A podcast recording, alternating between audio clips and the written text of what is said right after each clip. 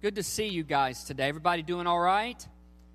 Everybody doing all right? Good, good. Well, welcome to New Life Church. I want to say hi to those of you who are watching from a distance online. Thanks for taking the time to be with us today. And uh, we are so thankful for you today here at New Life.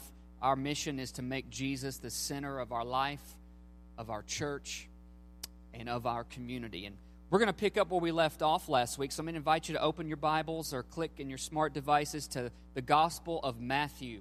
Matthew chapter 4. We uh, had intended to do a one message last week uh, to cover a few things, and um, the Lord showed me that that was not going to be the case. So we were going to take a little time and walk through this text uh, in Matthew chapter 4. The, the title of the message is called The Devil is a Liar we established last week. If you missed it or want to maybe try to maybe remember what was said last week, I encourage you to go to our webpage, nlcj.org. You can click sermons there or go to our YouTube channel. You can pick it up from there as well.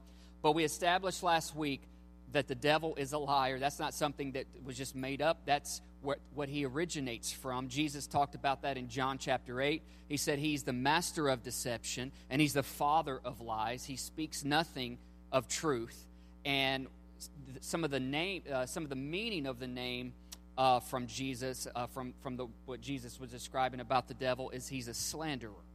His name means he's a slanderer. He's an accuser. He's an adversary. He's someone who ridicules, someone who gnaws at you, nips at you, constantly trying to find ways to push buttons and find ways to to create uh, chaos in our life, and certainly in our mind. And um, and so we we come to this story in Matthew chapter four, and Jesus is being led by the Spirit to go into the wilderness for forty days. And there he's going to take time to pray and take time to fast. And Bible says he was definitely hungry at the end of that. I would be hungry after day one for sure. And um, and and we're in the middle of, of a 14 day church wide prayer and fast. And if you're new to that news, I would just encourage you um, to go to our webpage, nlcj.org, and on the, at the, near the bottom of our homepage, you'll see an area that talks about this fast and this time of prayer that we're in. And we provide daily devotions. We provide some encouragement about why fasting is important, some biblical insight on that. And we also have those printed out at the back, at the connecting guest area at the back of the sanctuary. You can pick one of those up. But Jesus was in the middle of that, and it was there that the devil came to him to tempt him and to try to lie to him. And but before he was sent into the wilderness, this is a part that I just I didn't catch last week, um, but the Lord showed it to me this week. Prior to chapter four and chapter three, Jesus is gone. He gets water baptized by John the Baptist in the Jordan River, and and, and as, as he, after he comes up out of the water, the Spirit of God descends on him in the form of a dove. And, and then it says, the voice from heaven, which is God's voice, speaks loudly and publicly and says, This is my beloved Son, in whom I am well pleased. This is who I delight in. And so publicly, Jesus is being water baptized, and publicly, God's voice is spoken from heaven for all to hear, and certainly for Jesus to take to heart that he belongs to God and that he is his son and that God takes great delight in him. And so he has that one of the final audible voices of God speaking to him as he is now driven and led into this wilderness experience where a place that could be kind of feeling like he's isolated and separated from others. Certainly he's by himself. No other people are around. He's he's sacrificing food and he's spending time to hopefully draw near to, to God. And this is right before he enters into his public ministry. And he goes through this time, and the devil, the tempter, the slanderer, the accuser, the ridiculer, the one who gnaws, comes to him and tries to lie to him. And he opens it up and he says to him, If you are the Son of God. So, right off the bat, he tries to lie and get doubt sown into Jesus' heart and mind about whether or not he truly belongs to God. And we talked about that lie last week. How the devil will try to come to us and lie to us about our relationship with God. And won't you know it? God reminds us of that again today. spontaneously. James and I didn't talk about that transition part of worship or anything. But the God, I think God is trying to get us to know hey, you are beloved. Beloved is mentioned about 112 times throughout Scripture, meaning you are loved by God and you are liked by God. Sometimes we don't like ourselves. Some days we don't like ourselves. Some moments we don't like ourselves. If we could kick ourselves, we'd be kicking ourselves. But it's hard to do that. We might pull something out, and we'd definitely be down and out if we try that. Maybe some of you are flexible that way. I'm not quite that way. But the devil comes to us and does that. And he tries to lie to us about our relationship with God. So that's what lie number one is about. And the thing is, anytime you and I get earnest and sincere and try to continue in the path and the trajectory of pursuing a life with God, the devil will find ways to try to come to you and me to lie to us about our relationship with God. He will try to lie to us about anything relatable to the Lord. And if there's ever a time in our life where we may feel distant and far from God, he will come to you at that moment as well. And he will try to lie to you to, to, get you to think you should not be able to get back to God. You should not be able to draw near to God. You've done this, you've done that, you've thought this, you've thought that, you've acted this way, you've acted that way, whatever it might be. You've not kept all of the commandments in your heart. Whatever it is, he likes to throw at you because he does not like it and he cannot stand it when any person connects with Jesus and begins to walk in their purpose with God and live in a relationship with God. Because he knows, the enemy knows that, hey, if I can get these people to buy the lie and they don't connect with and love the Lord and love Jesus, he knows what will happen if, if that does take place if people do connect with Jesus, if they do walk in a relationship with the Lord, eternity changes. Eternity changes. Eternity changes. Just like everything in this world is a, generally revolves around money, most decisions in biggest places to smallest places revolves around money. The devil's playground is eternity. He does not want anyone to make that choice, that connection and get that revelation that you are loved by God and that God loves you, God created you, and have a relationship with you because He knows eternity will change. And when eternity changes, He knows that generations will change, relationships will change. And when relationships change, they, the enemy knows, hey, it won't be long. People are going to be loving Jesus with every fiber of their being, and they're going to be loving Him, worshiping Him, serving Him, living for the purpose for which they were created, and then boom, game over drop mic. He knows that. He knows what that end result can look like for us. And so he fights hard against that. And he finds ways to wiggle his way in and connive us and be he's crafty and, and, and, and conning and he tries any way he can to bring lies to our minds and sow doubt into our heart one of the first lies we addressed last week our relationship with god today we're going to look at lie number two Lie number two begins in verse 5.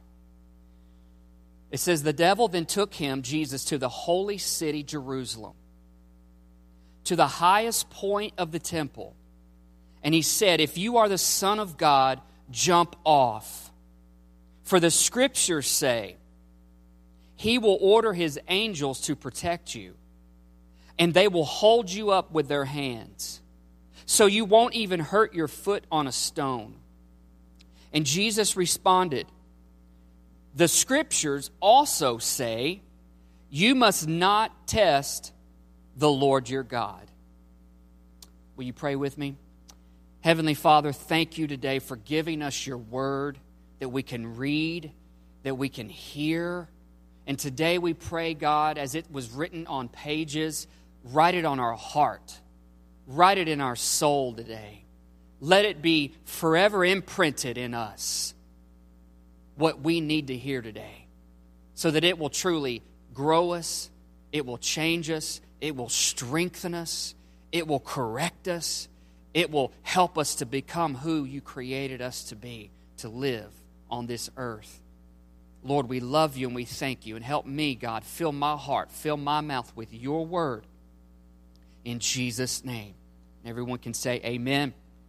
Amen. So, lie number two begins in, these, in this section. The enemy takes Jesus, I think, in his mind to the city, because he's in the wilderness. He takes him to the city of Jerusalem, the holy city of Jerusalem. And I think this one, one revelation of this today is that area can represent the people of God. So he takes them and he's in this wilderness time. He tries to come to him. He said, Look, look at the city. Look at this city. It's people, it's the people of God. And he comes to him and he tries to lie to him. And I think lie number two is this the devil will try to come to us and lie to us about our brothers and sisters in Christ. We're going to talk about that. And why that is, is because the devil hates unity, he hates reconciliation, he hates the restoration of broken relationships, he hates peace between people, he hates love being expressed towards others. Because all of that is a picture of who God is and the work of God in our hearts. And so he, right off the bat, before Jesus starts his earthly ministry, the devil comes to him and tries to lie to him about the people of God. Try to sow this lie into his heart and into his mind. And he does it because he knows Jesus is the one who's able to save the world. He's the one who's able to bring the people together. And in our context, he hates it. The enemy hates it when God's people are truly together. Not just in physical locale, in proximity, but together in purpose, in mind, in unity, in harmony. Look at it with me in Psalm 133. In the New Testament, when the, on the day of Pentecost, as they were leading up to the day of Pentecost, they were found in the upper room praying.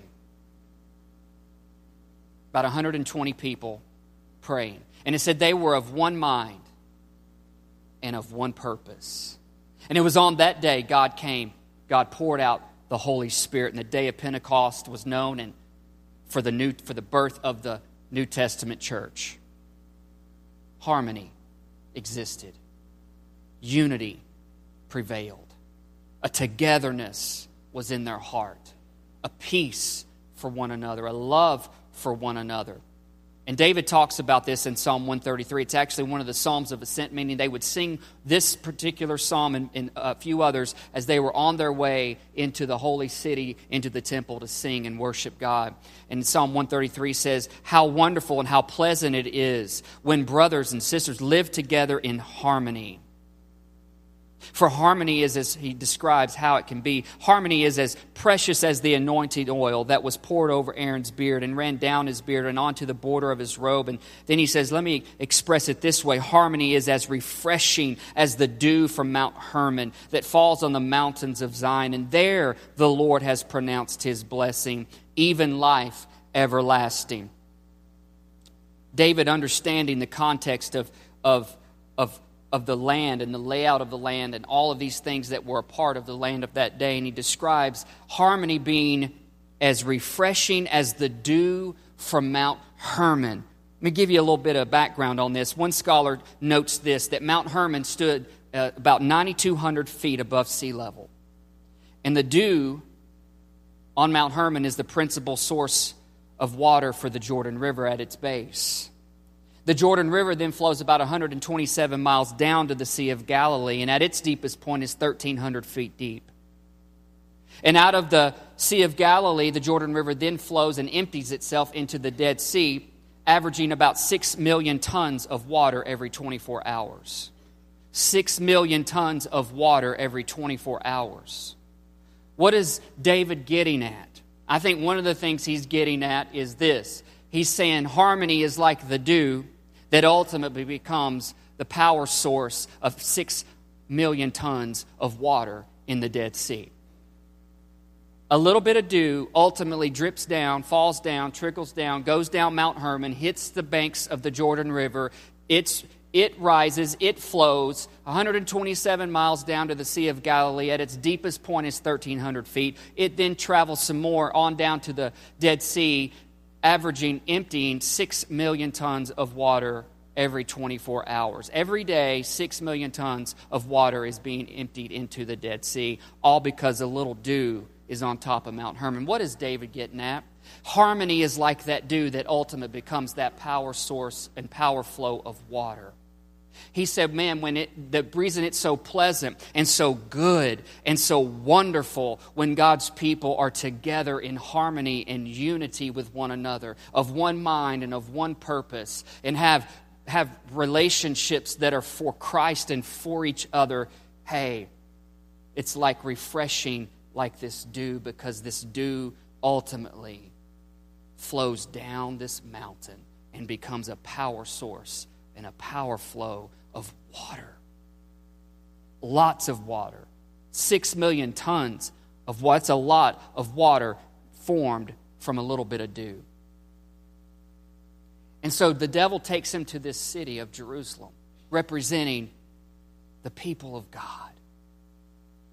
And he begins to try to attack in his mind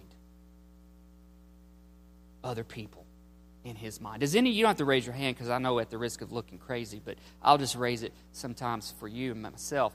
You ever have conversations in your head about with other people? It's just you and those conversations.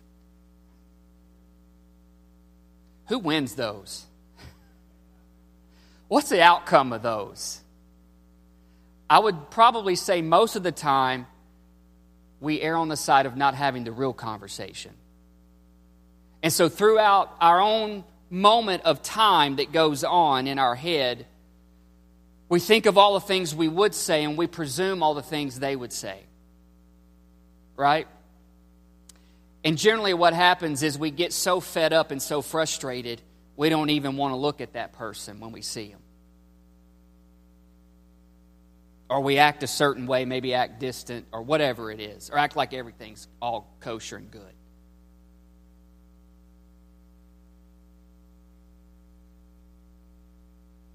Thoughts. Jesus goes into this time of prayer and fasting with one final, one final thought the truth from heaven, God's voice. So, in his process of being tempted in the wilderness, of being lied to, he has to fight to remember the truth of God's voice. And so, you and I, as we go through this process of life, dealing with each other. We have to try to get ourselves, we have to fight to get ourselves to remember the truth of what God has said and believe truth over the lies. And so he takes him here, and then he, then he takes him up to the highest point of the temple. And what does he tell him to do? The devil tells him, hey, jump off jump off. And here, he even uses some scripture. Rascal. Man, he's told you he's tricky. Uses scripture to try to get Jesus to believe his lie. What scripture does he use? He uses Psalm 91, but he only uses a portion of it. He only uses a portion of Psalm 91 where he tells him, hey, scriptures say he will order his angels to protect you, will hold you up with their hands, you won't even hurt your feet on a stone. But let's look at Psalm 91. We're not going to read the whole thing. We're going to look at a couple of verses. Look at verse 1. This is, these are some parts he doesn't say. Verse 1 says, Those who live in the shelter of the Most High will find rest in the shadow of the Almighty. Why didn't he tell him that?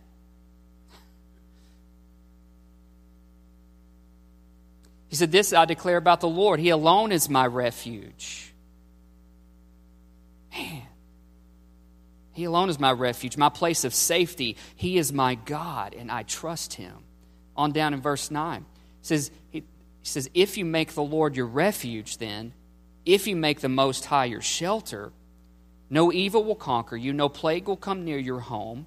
And then here's the part the, the devil threw at Jesus He will order his angels to protect you wherever you go. They will hold you up with their hands so you won't even hurt your foot on a stone. And then that's where he stops. Look at verse 13. He doesn't say this part to him. He says, You, talking about the person, you will trample upon lions and cobras. You will crush fierce lions and serpents under your feet. What is the devil likened to in Genesis 3? A serpent. Most cunning, crafty one. He doesn't tell Jesus that part he throws in a little bit of scripture to twist and to try to make Jesus doubt what is real. Here's, here's, here's where I think he's going. And, and one, one part of this revelation is this Jesus, you're, you are entitled to think what you want to think and do what you want to do without the consideration of what God thinks or what God's guidance is for you right now. He throws a little bit of scripture, tosses a little bit his way, I think, to get Jesus to think this. You're entitled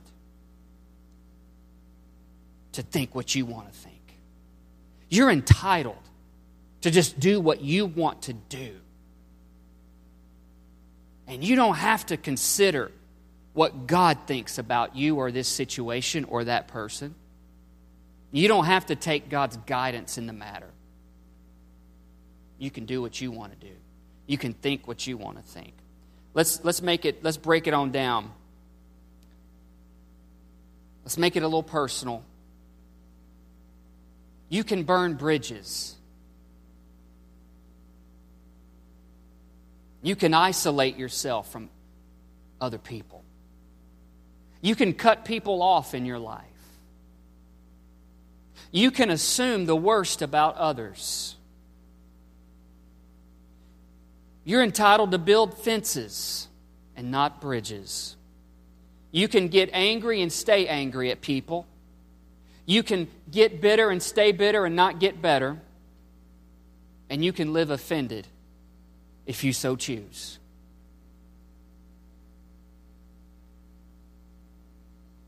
Because after all, if you do that, He's got angels that's going to take care of you. You see how twisted that is? How the enemy will use a little bit of truth, but out of context, and twist it and get us to think, man, I, maybe I can do, maybe I can think, maybe I should be that way. God's got me. But what we don't f- remember is what, G- what the devil didn't throw at him toss at him, quoted him, was that we need to make God our refuge. Not ourself, not our portion of the truth, not our side of the story. We need to make God our refuge. Put ourselves under His shadow, under His wings, under His arms, under His care. Because when we do that, that empowers you and me to walk all over the lie and let truth prevail. When we allow God to be big and true and real in our hearts. And the enemy will try to come to us and tell us that, hey, you can think that. You're entitled to think that. You can have that thought. You can do that thing. You don't have to talk to the Lord about that. Come on. He knows your heart, right? He knows your heart. God knows my heart. Yeah, but the problem is we don't know it. We don't know how deceitful and wicked it can be sometimes. We don't know how full of stuff it can get sometimes. And that's why we got to lay it down. That's why we got to let ourselves be under the shadow of the Almighty. And so the devil took him to the city of Jerusalem, representing God's people, to try to lie to him about people. And he takes him to the holy temple and he tells him to jump off using a little bit of scripture, thinking he's got him, thinking he can, he going to sow this doubt, going to sow this lie into his mind. And what happens? Jesus comes around and he says this. Well, scriptures also say you must not test the Lord your God. You must not prove the character of God. In other words, Jesus saying, I won't do anything intentionally to go against God's character about other people. I will not do anything intentionally to go against God's character concerning other people. This has been going on a while. From the beginning, it happened with Adam. Adam blamed Eve. Cain murdered his brother Abel. Saul, King Saul, despised David. David was appointed to be king, but yet, uh, excuse me, David was anointed to be king, but not yet appointed to be king. Saul was still king. David was being pushed forward into the spotlight. God was setting him up for his future, and God was setting Saul up for his. And as a result, Saul had this thing about David that he just could not get over. He just could not swallow. He just could not put past him. And in 1 Samuel 18, you can read about it, but it said that Saul viewed David with a jealous eye. That Saul was often found with a spear in his hand, and David was often found with a harp in his. And the question is what's in our hand often or the statement rather, what's in our hand often reflects what's in our heart.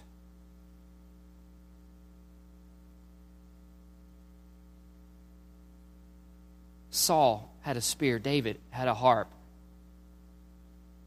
We can look at it kind of like this people with spears in their hands and in their heart harbor offense, manipulate, have jealousy They're angry. They live with resentment. They live very discontent. But people with harps in their hand often have this going on in their heart. They're often more forgiving. They're often more happy, happier for other people. They're generally content where they're at. They're often peaceful with others, and they have a humble disposition there and in their attitude. And such was the case in that story with David and with Saul. What's in our hand often reflects what's in our heart. This even happened in the New Testament. This happened with a guy named Apostle Paul. Paul tried to tell us in Philippians 3 I haven't arrived, I'm not perfect, I hadn't made it. Because prior to that, Paul and a guy named Barnabas, another church planter, another leader, another strong voice for the church, strong encourager and teacher. Paul and Barnabas got into a fight. Said their disagreement with, the, with each other was so sharp, their tempers flared, that they end up going, ended up going separate ways. You can read about it in Acts 15. Apostle Paul, who wrote to Timothy, Titus, if you want to be a leader, you want to be an elder, you want to be a deacon, you want to be a bishop, you want to be this, an overseer, you got to be calm and patient with each other. And Paul, learning from, knowing, their disagreement was so sharp that he and Barnabas separated ways. They both went different ways, continuing to do what God wanted them to do, but it just was not together. Man. Jesus spoke on this in Matthew chapter 11.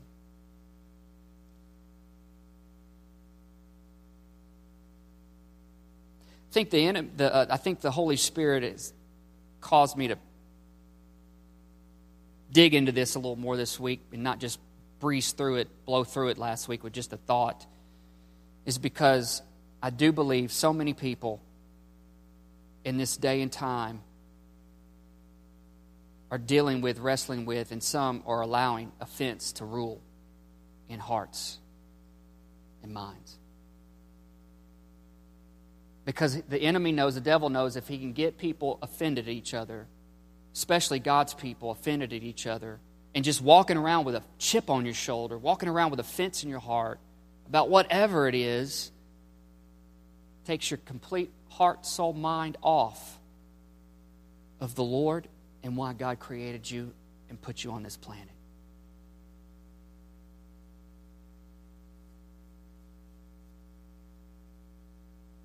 We may feel that from time to time the offense, the bitter, the anger, whatever it is, but we can't allow ourselves to live there. We've got to get it to, to God and let God forgive us, and we've got to be willing to forgive others. And we've got to be willing to have conversations and be willing to deal with ourself and swallow our pride and not go our separate ways, but together walk in harmony and unity. Because I think we're the cord of three strands, Ecclesiastes tells us, is not easily broken if we can be together and God being the central thread in our life together, then man, how much more can you and I accomplish? How much more can we do? Just think about our world right now. How much more and greater could the church be if we were truly unified, if we were truly together, if we truly looked out for each other, if we truly didn't talk about each other, but we truly loved and genuinely cared and walked it out as hard and difficult and as challenging as relationships can be, but we choose to do the hard in order to see the good come out of our life. Amen? And so Jesus talked about this in Matthew chapter 11. He, um, he's out doing his ministry, and John the Baptist is in prison and he hears about what Jesus is doing, and he sends his ask his disciples, go, go to this, go to Jesus and ask him, Are you the real Messiah? Is it true? You're the real deal. And Jesus tells his disciples, Go back and tell John. He says, Go back and tell him, look, the blind see, the lame walk, the lepers are cured, the deaf hear, the dead are raised to life, the good news is being preached to the poor. All these amazing things are happening. Go back and tell John that, but also tell him this. Look at this, verse 6. Look at this. He tells him, is it on the screen? Verse 6. He says, And blessed is he who is not offended because of me. Blessed is he, happy is he, fortunate is he who is not offended because of me. And then Jesus goes on and talks to the crowd as his disciples walk away. And he says, let me, let me tell you something about this John the Baptist. He goes, This John the Baptist is the real deal. He goes, This John the Baptist is the real deal. He was a forerunner for me. He was here to prepare the way for me. He was a great man. He did he was doing he was crushing it, as we would say as I would say. He was crushing it, he was nailing it. This guy was not afraid. He was blazing a trail for me, the Messiah. But in this moment of weakness, he had to ask, Am I real? And I want you to let him know hey, blessed is he who does not get offended because of me what I do or what I don't do. That needs to be settled in his heart. Offense cannot live in John's heart. And then he goes on, he tells him in verse 11. He said, As surely I say to you, among those born of women, there has not risen one greater than John the Baptist. What? That's how much Jesus thinks of John the Baptist. Talking publicly good about John the Baptist. I got a feeling Jesus knew John's not going to let offense get in his heart. No. He's going to swallow it. He's going to be good. He's going to be all right.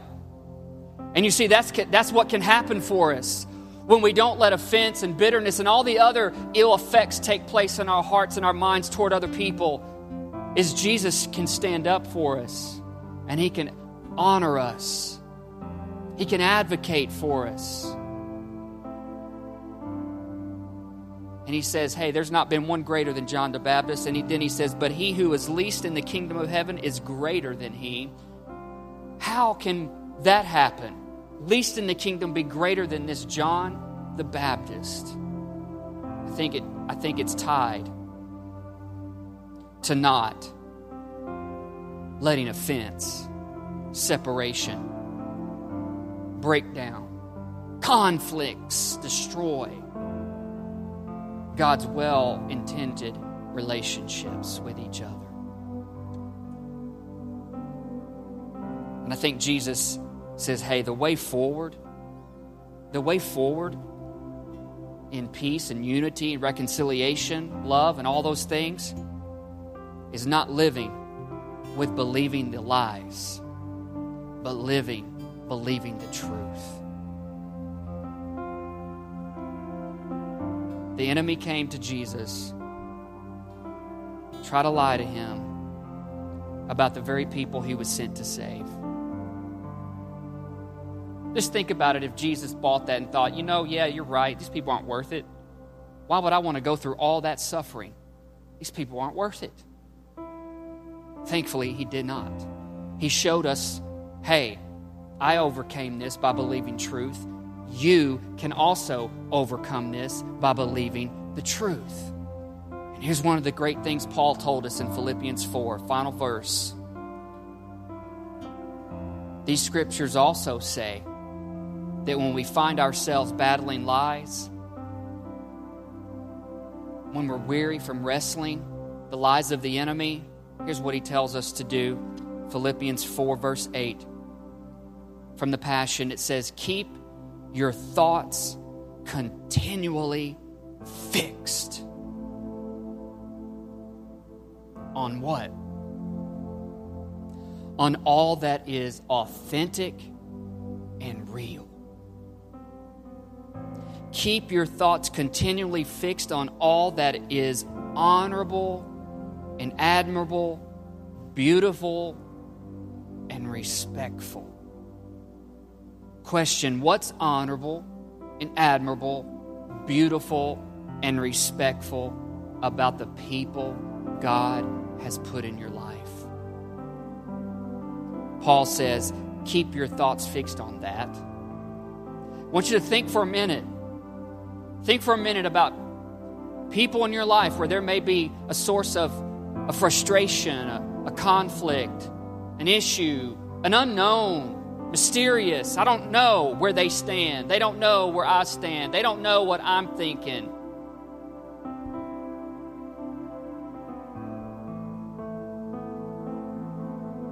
Keep your thoughts continually fixed on what is honorable about them, what is admirable about them. man, that keeps fighting at a minimum low, right? Keep your thoughts on what is beautiful about them.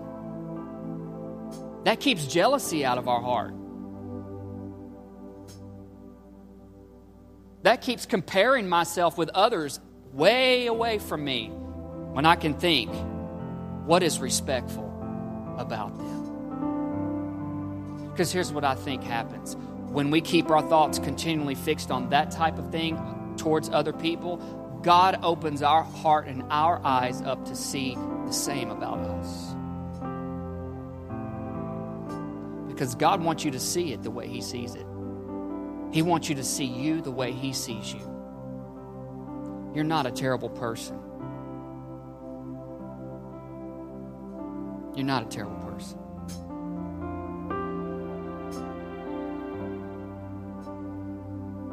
Might have said some terrible things. Might have thought some terrible thoughts. You're not a terrible person. Will you stand?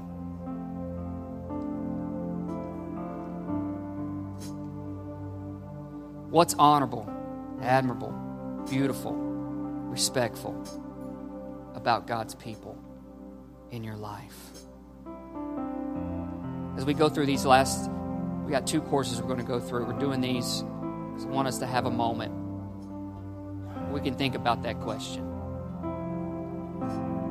And we can consider how many times this week or over the last little bit of time, we've allowed the enemy's lies to be bigger than God's truth in our mind about other people. And you might be living with one of them. And your home might have been filled with tension, discord, just trying to ignore each other, just trying to walk on eggshells. Or you might just had an all drag, just a knock down, drag out argument right before church. I don't know. You're not terrible. You're not terrible. I don't know who that's for. You're not terrible. Let the goodness and grace of God wash over you today. Let the Holy Spirit flush your heart